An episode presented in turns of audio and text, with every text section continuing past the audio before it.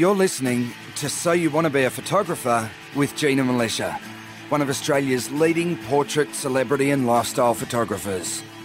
With over 25 years' experience in the industry, Gina is a pro photographer who regularly travels the world shooting for some of the country's top magazines and advertisers.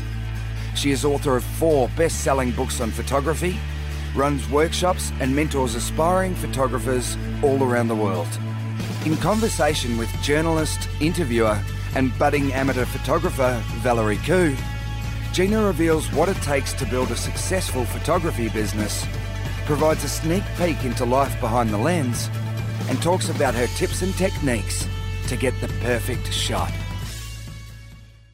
Hello, everyone, and welcome to episode 260 of So You Want to Be a Photographer. My name's Valerie Khoo, and I'm here with Gina Milicia. How are you, Gina? I'm great, Val. How are you going?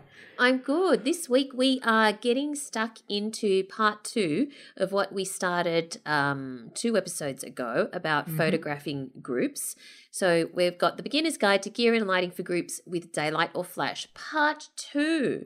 And if you didn't catch part one, it's only a couple of episodes ago, so check that out. But you can also listen to this as a standalone. Now, we want to give a big shout out to Mandy Benson because she asked us a question in the Facebook group. And if you're not already in the Facebook group, make sure you come and join us. We're having a party over there. Just search for So You Want to Be a Photographer podcast community on Facebook and request to join. We'd love to have you in there. So Mandy said, Hello, all. I'm one of those creepy stalker people that listen to every podcast and follow the group, but I'm not brave enough to post anything. So here goes. Until now, I have been primarily working with natural light. I want to challenge myself to branch into the world of flash. I shoot with a Fuji X-T3 and I'm trying to figure out the best way to start. I'm thinking a Godox Speedlight is a good first step. Does anyone have any advice or recommendations for which Godox model I should get? Okay, that's a good question, Gina. What's your take on this? It is, and thanks, Mandy, for that question. I have the XT3. I picked that up this year, and uh, I, with the Fuji system, I actually uh, experimented with a few different flashes, and you can sort of Frankenstein a system together with the Fuji flashes where you use uh, triggers like uh, cheap triggers. So you've got um, what you need is a way for the camera to speak to your flash remotely. So let's say the camera is Steve and your flash is Dave. We need some way for them to be able to communicate with each other. And so you can actually use something like um, Yongnuo or Cactus uh, triggers. So you put a um, transceiver on your camera and a receiver attaches to your flash and then it's kind of like it acts as an interpreter uh, with to the flash from camera to flash so that uh, when you press the shutter, it'll send a signal to the flash to fire. So I experimented with using uh, Pocket Wizards and also Yongnuos, and I was uh, uh able to use my Canon 600 uh, ET flash, I think it is, the, the, the, the latest version of the Canon flash with my Fuji trigger. So you could also use any um, uh, model of flash. So you could g- even go cheaper than Godox if you like, and say try something like a Yongnuo flash, and you can pick those up for about eighty dollars. Or if you've got a, a, a spare little speed light kicking around, you could you could Frankenstein them together. And the reason I say Frankenstein is that it didn't always work effectively and it did frustrate me to no end like for that for that time when I had that perfect shot lined up and uh, it the flash wouldn't fire for reasons beyond me there was no reason why it shouldn't but they just can be a little bit temperamental so then Godox comes into the picture and I must admit I I own uh, a Godox AD200, and I've also got a uh, the Godox X Pro wireless flash trigger. And having a dedicated Fuji trigger with a Godox flash is amazing because mm. it just works.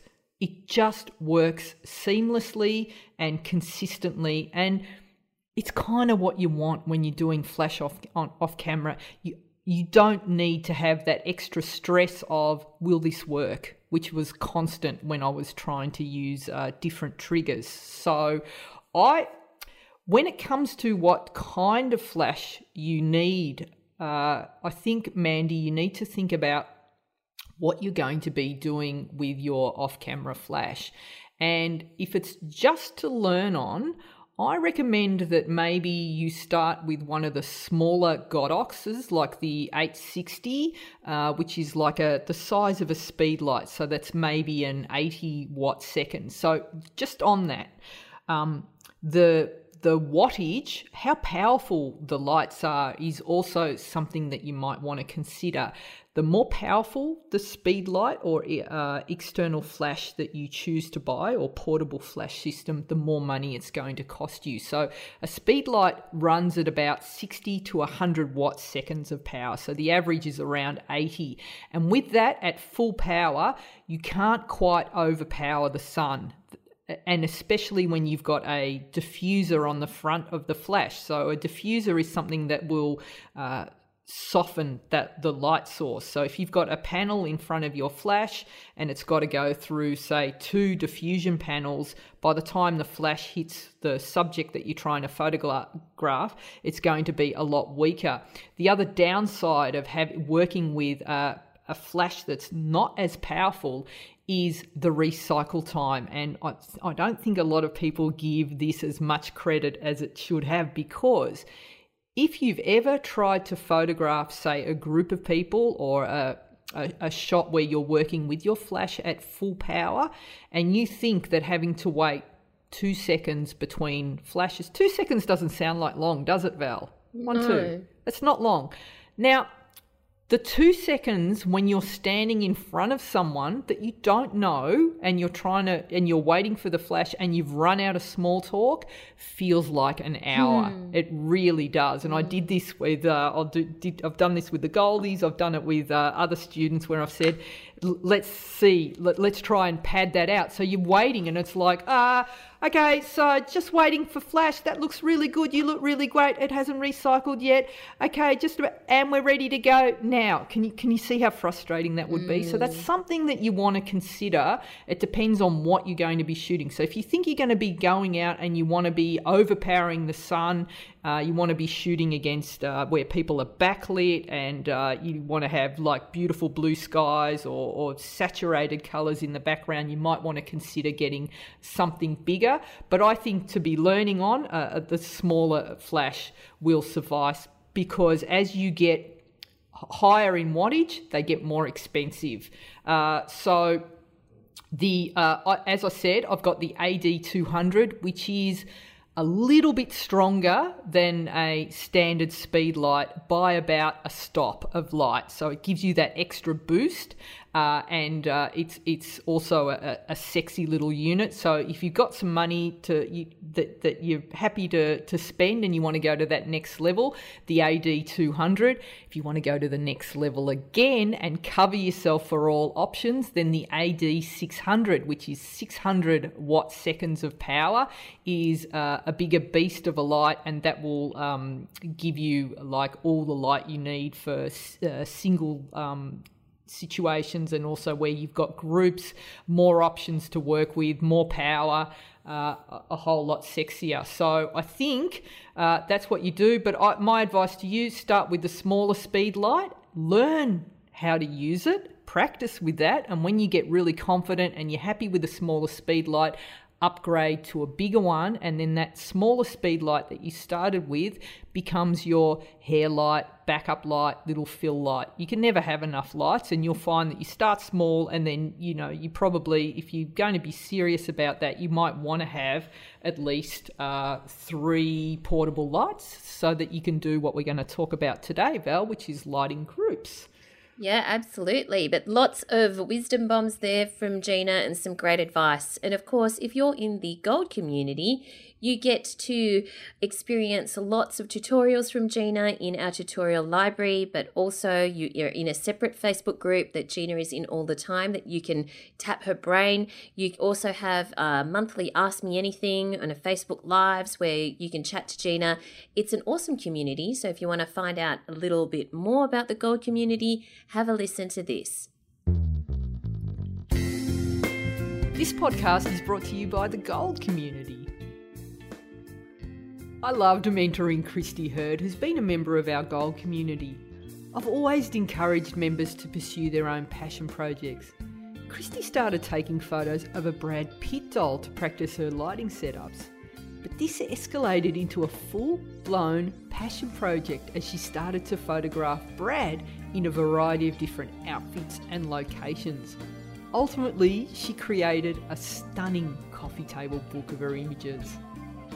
Putting a book together is something that I've always dreamed of, um, and I've actually done it, and I'm incredibly proud of it. And the feedback that I've got from family and friends, and from the community as well, Gina, you know, it's just been amazing.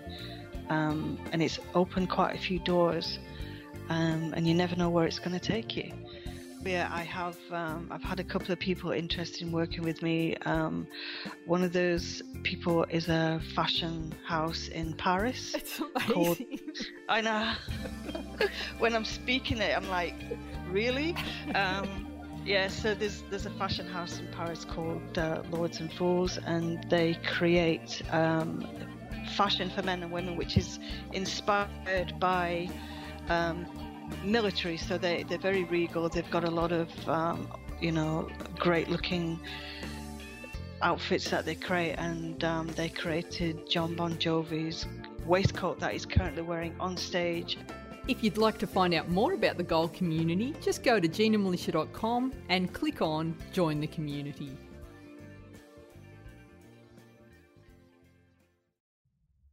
All right, so let's get stuck into this week's topic, which is the beginner's guide to gear and lighting for groups with daylight or flash because shooting groups is a bit different to shooting individuals. Mm. There are so many more variables and you don't just you don't just have to focus on one person. You actually need to take into account the fact that people there's a group of people and they could be at different distances from from your camera. And the lighting is not just on one person's face or eyes. You actually have to take into account that there's multiple people there. So where do we start with on this gina? All right, so I think uh, the best place to start is we'll start with basic ways to light groups. So uh, and uh, so using daylight, which is I think a really good option, and then the the way I like to light groups if I'm outside is hopefully to light them with mostly daylight and then I might add a little bit of fill flash. But the way I like to light with fill flash is to make it kind of fail proof so that if something happens and my flash doesn't work, I can still salvage that shot, which is what you want. So I think the most important thing when you're planning a group shot is the planning val and the the art of pre-visualizing the shot or thinking of, and this is something I wrote about in my newsletter um, last week about what kind of photographer are you? It's a question that I asked. It's like, are you the kind of photographer that just uh, reacts to the environment around them? So they'll turn up to a shoot and go, all right, I'm here, I'll just make the most of it, or are you going to try and stage the shot to work for you? Because you've got an image in your mind's eye that you want to recreate. So I think um, the latter is going to make you a, a, better photographer, being able to picture exactly what you want, how you want your shot to look, how you want everyone to be placed in that shot, and how you want everyone to be lit. So then, then you can then take the steps to make that happen, and then take all the right steps to ensure that you don't end up with um, any disasters on the day because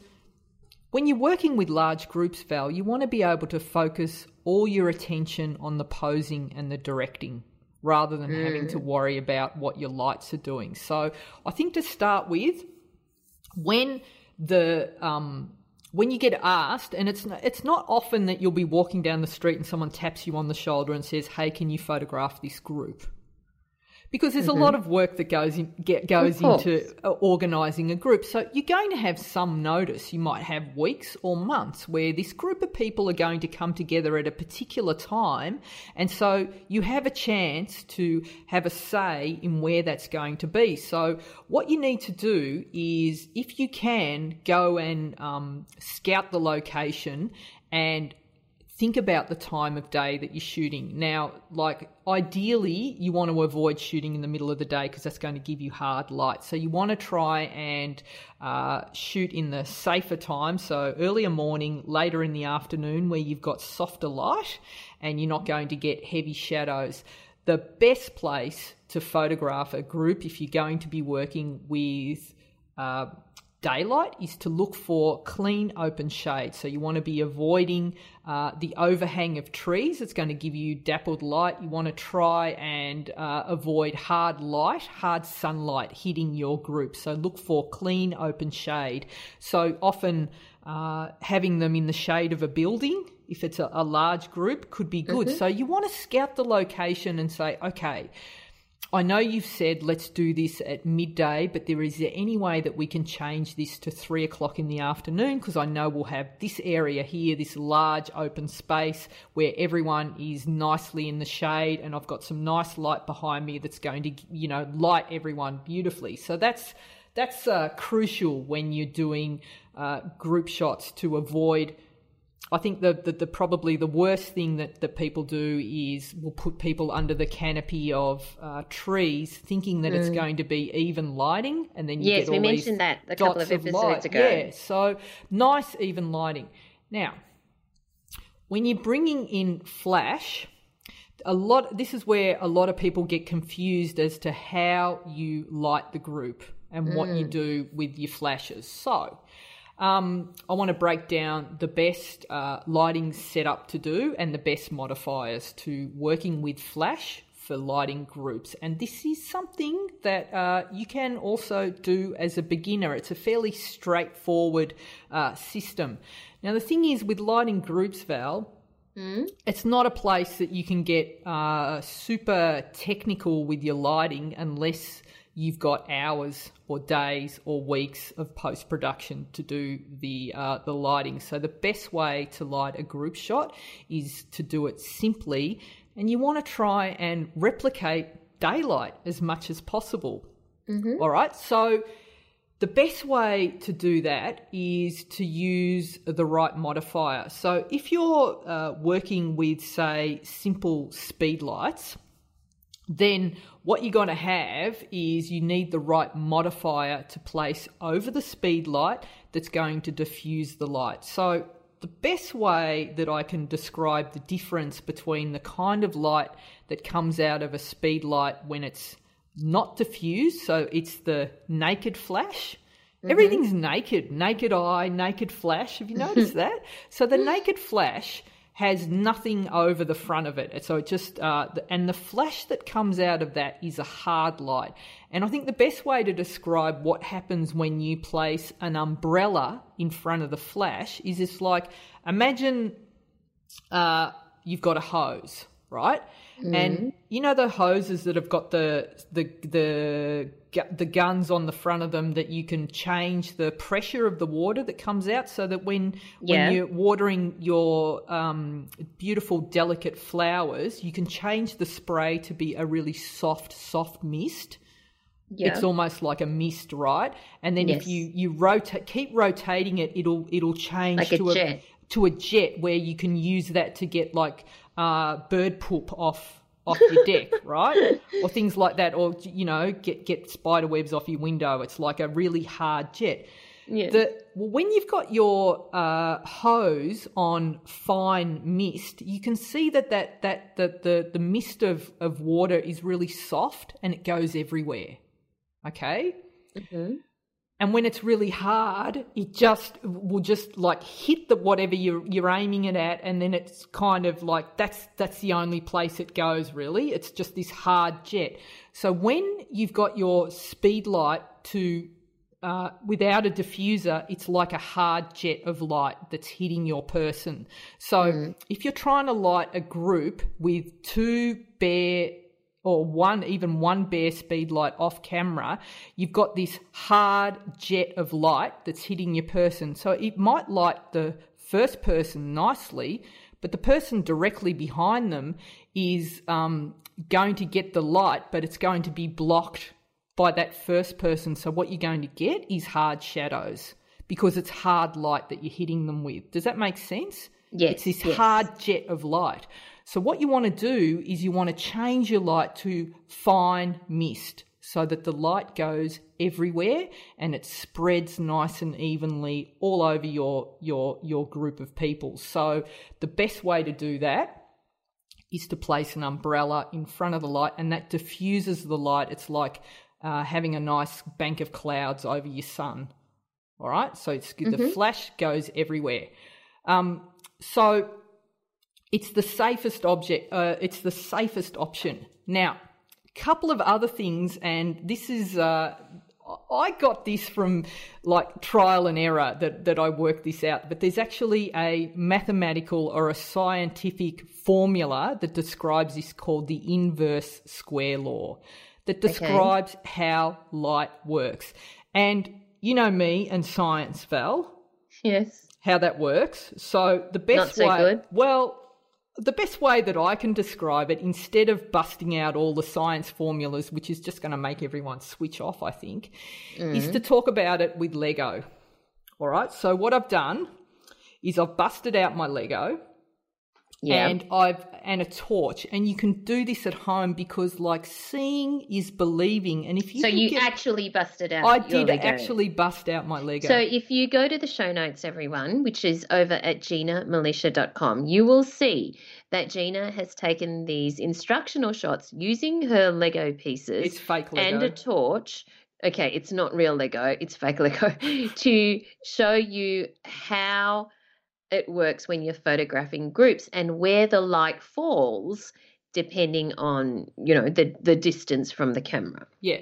So what you can do at home tonight, because you want to be able to see this um, where it's it's dark, so you can see how this happens, is get yourself like a, a, a, a white wall or a white floor or a large white sheet of paper, and then get a torch and turn the torch on, and then look down, and you can see you can see in the in the show notes how how I've done this, but you can see that and I've arranged a group of um, like how many guys are there? One, two, three, four, five, six guys in a group, and I've brought the, the torch right up close. Now, when I've got the torch very, very close, what this math- mathematical or scientific formula of the inverse square law is, is the closer you are to a light source, then the f- um, the faster the light drops off. All right, Drops so off where? from the light from the the light source. So if you if you're trying to light someone, if you're trying to light a group of people and you've got say 3 rows, there's the front row and then Yep. a meter back we've got the second row and then another couple of meters back we've got the third row. It make it it's um it's like a natural instinct to think I need to make this as bright as possible so I need to bring my lights in nice and close, right? You think that that's what you need to do. So you bring your lights in nice and close. And what you find happens is the front row is lit really brightly, but the second and third row suddenly become dark and then they're not getting any light. So you move your lights in closer and it gets worse. And that's something to do with the inverse square law. So you find that the closer your subject is to the light, the um, the faster the light's going to drop off to dark. And this is how we create split lighting, right? Using the mm-hmm. inverse square law. If you want to create like a, a portrait with split lighting, just bring your light very close to your subject and you'll have the brightly illuminated one side of the face and the other side will drop off to shadow. Now it's it sounds so counterintuitive and that's why I'm saying get a torch and have a look for yourself. So, in knowing this, when you look at the uh, overhead view of the light and know that there's a bright spot right next to where the light leaves the source, right? It's brightest there and then it drops off. Somewhere around the middle, uh, when you back that light off, there is this sweet spot of light where it's even all the way through. And so, when you're lighting a group, if you want to get the entire group evenly lit, you don't need to move your lights closer. You actually need to back your lights further away so that you get the entire group in the sweet spot. So I've got an overhead uh, view that shows the, how the group is lit, how the front person gets all the light, and the back people are like almost in um, shadow. And you can yep. see that from the ground. You can see our front guy is beautifully lit. The the guys in the third row are, are pretty much in shadow, and then the aerial view showing where I back my light source right back and I place my group in that sweet spot, then the the fall off um, isn't as rapid, and you will get like mm. this even um, pool of light, and that's how you want to. That's how you want to light a group shot. So backing your lights that's off great. when so you've it's got counterintuitive. it is and it's confusing and and it's like it'll be continue to be confusing until you see it for yourself and so mm. this understanding this about lighting will change everyone's world. Once you know this, then you, you can pretty much do any lighting style there is when you understand that this is how light functions. It shouldn't, it doesn't make any sense, but we've proven it with Lego, Val. We've proven and it. I'll, I'll encourage you to have a look at the show notes over at ginamilicia.com. And even if just for the fake Lego, which I believe are, I think Gina's got the village people yeah. in Lego form. Yeah. There's the construction guy, yeah. there's the police guy. It's all my fantasies guy. on in a single shot. but oh, it's just, it, it, it's so clear when you do this, just this simple little thing. And I've, I've, I've talked about this before with lighting. Get yourself um, little dolls, little um, styrofoam heads, and this, and try this technique with lighting and see how light works. Because if it's a torch, a flash, or a lightsaber, it all behaves in exactly the same way. So, knowing that, you can now set up your lights and you can see the final uh, group shot where I've moved them into that sweet spot. Everyone is beautifully, evenly lit. Right.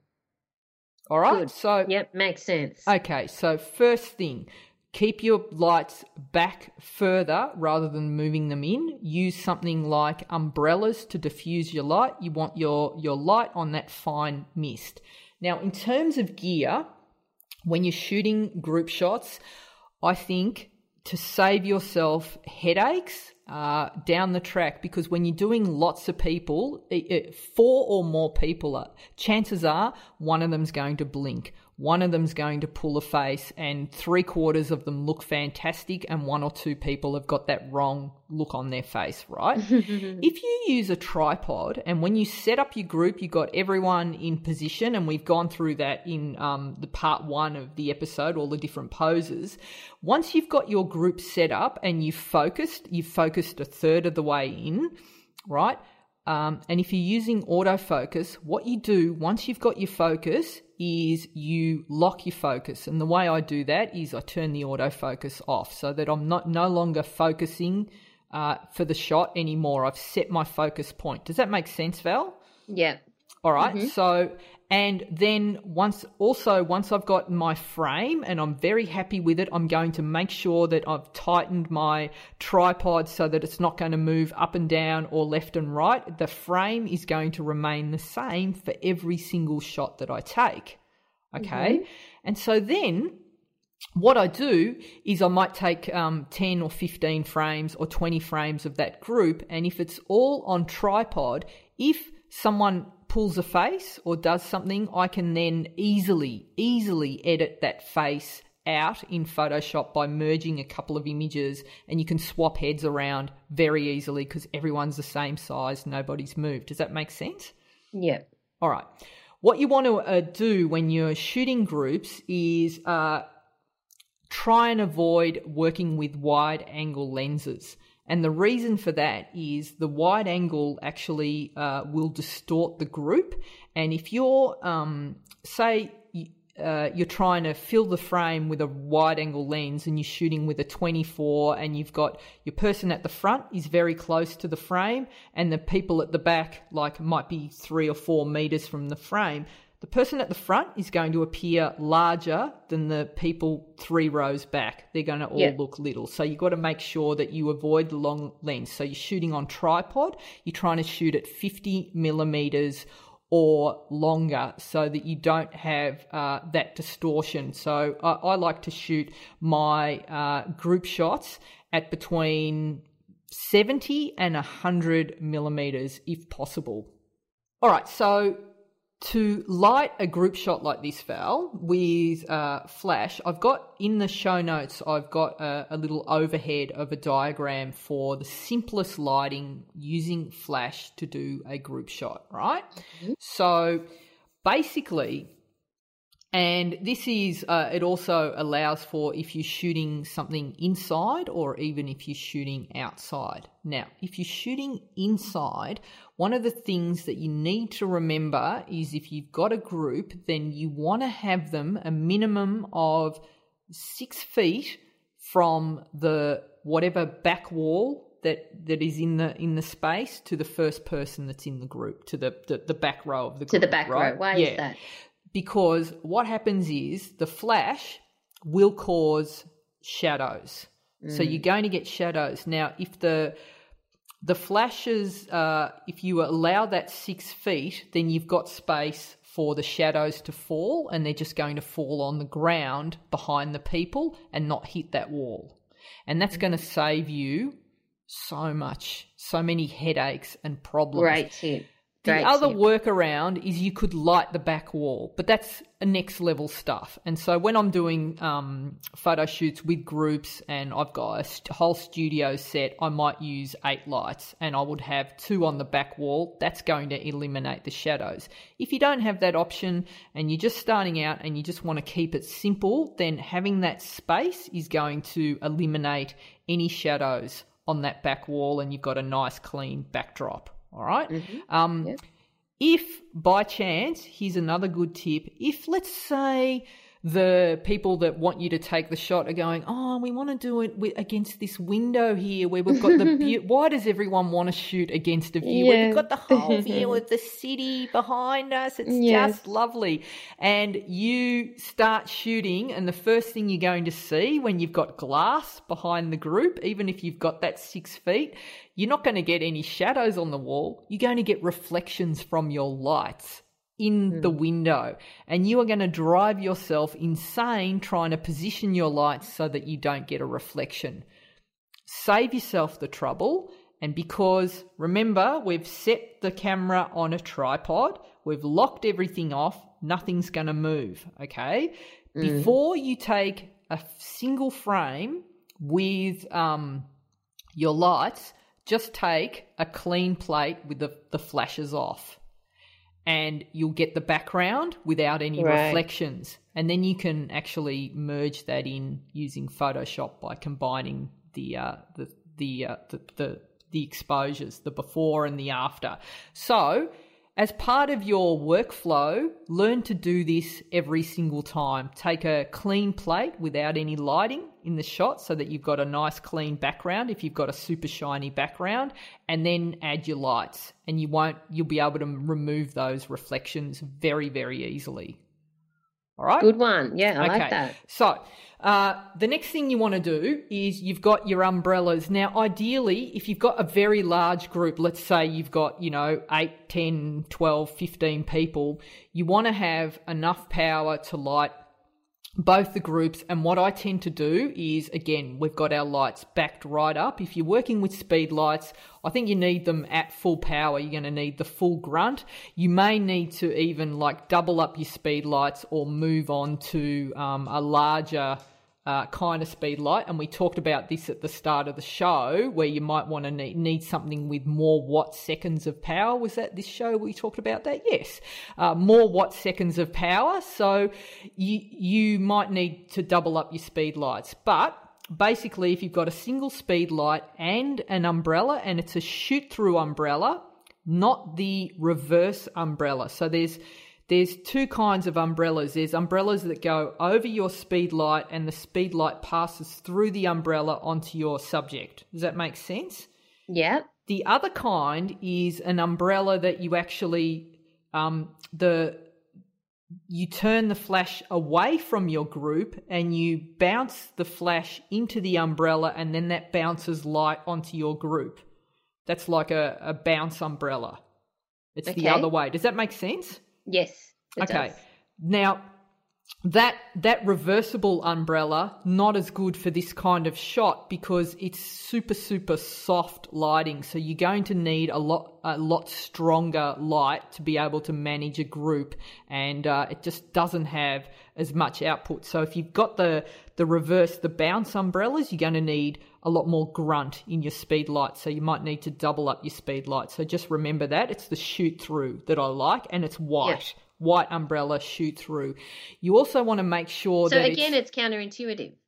It is, yeah. Yeah, but the direct light is going to be a bit nicer. It's going to give it gives you a little bit more power, but it's like it's again. Remember the umbrella? It's the hose set to fine mist. We're spraying a lovely fine mist of light over everyone. We're not trying to do anything fancy. The light is going to be flat and even, but that's pretty much all you can do with a group shot. So you've got your light set to full power, And there's And- a diagram in the show notes. there is a diagram that you can see exactly, and you want to make sure that you've got your light height at around six foot high. So it's kind of you, you you're bringing the lights up over your group and then lighting your group and sort of mm-hmm. slightly pointing down. And I've got one on either side of the group, and then I like to have a third light directly behind where I'm shooting, the photographer, and just above my head, and just to, to clean up the middle areas as well. So I've, I used to I, I like to use three lights for something like that. So three umbrella lights. That's going to give you nice, even, clean lighting like it was daylight. If you want to take this next level with your group shots, and what I do with a lot of my cast shots, Val, is I you can do um, things like composite lighting. So you might use this as your base, and this is next level stuff. So this will work beautifully for a group shot. You'll get nice, clean lighting. But if you want to take it next level um, and get like a nice shape of light on everyone's face, then I've had assistants go in and actually light every person individually with a single light, and then you merge those shots together. But you can Great. see that that's a lot of extra work, and so Yes. and often when you see um, movie posters and and a lot of advertising shots where everyone in the shot is so beautifully lit and they've got beautiful highlights and they've got the beautiful fall off on the face. They've all been individually lit and the entire shot has been comped together. So but when you're doing large groups you kind of have to um, step back a little bit and make it a lot simpler and, and use this sort of base method. But from the base, from this basic setup, you can do so much from there. But you know, you're going to have lovely clean lighting, no shadows on the wall, no reflections either. And then once all that's set up, you, you, you can move your people around. Everyone's going to get that same quality of light. No one's going to be brighter or darker.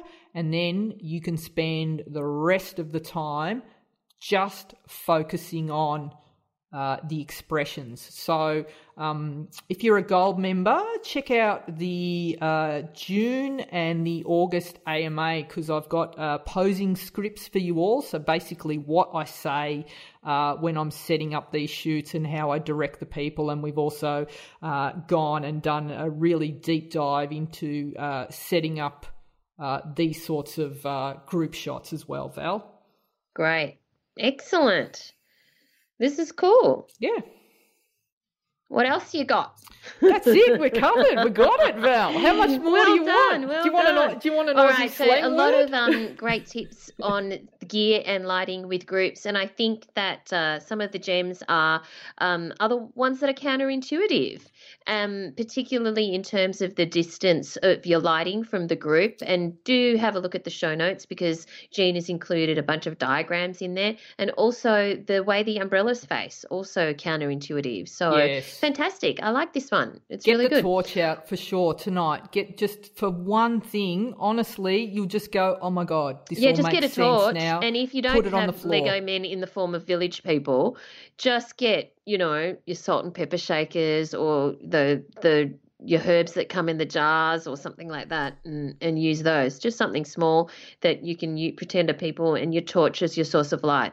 And you know All what? right. Post those shots in the um, podcast Facebook group. I'd love to see, like, show me when you bring the torch in closer how Mm. that light works. And yeah, do your spice do your spices or do your um your dollies or do it with apples. I don't. It doesn't matter what you do, but show me Fruit, that. that's a good one. Yeah, show me that this makes sense to you, and you can see that backing the light off, evenly lit, bringing it closer, and then you can show me split lighting on an apple using this uh, inverse square law. I would love to see it. All right, so um, we've come to the end of this week's episode now. What's our Aussie slang of the week?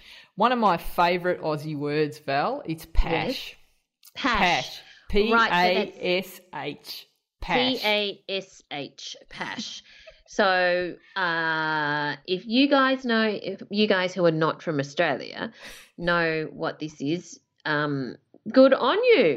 There's even a song actually. Kate Ceberano released a song, Pash Me. amazing, she? amazing So Australian want- singer, Kate. Do you want to um, enlighten people as to what Pash is? So a pash is uh, Aussie slang for a passionate kiss. So it's not that kiss that you give your auntie Mabel when she comes to visit on the cheek. It's the pash that you um, have on the, the, the, you know someone that you. Your, your life partner or someone you adore, right? The pash. So it's you say, "Oh, did you pash like- on your first date?" Did you have a pash? Did you have a pash? It's what And- we and learned to do at that turn up- barbecue when I you- was in my you- teens when the parents thought we were. we we had pash lessons, Val. Did you have that? No, from whom? Oh, from the older kids in the group, they like they actually showed us, and we practice on like a sheet, of, like the window first. There was like a full lesson of what you had to do. It was like very stressful, Val. No, and also apart from saying, "Did you have a pash?" You you could sometimes turn up the next day with a pash rash. Pash rash. Pash rash. It's a great word. Yeah, It's one of my favourites. The pash. There you go. Drop There that in go. a sentence this week.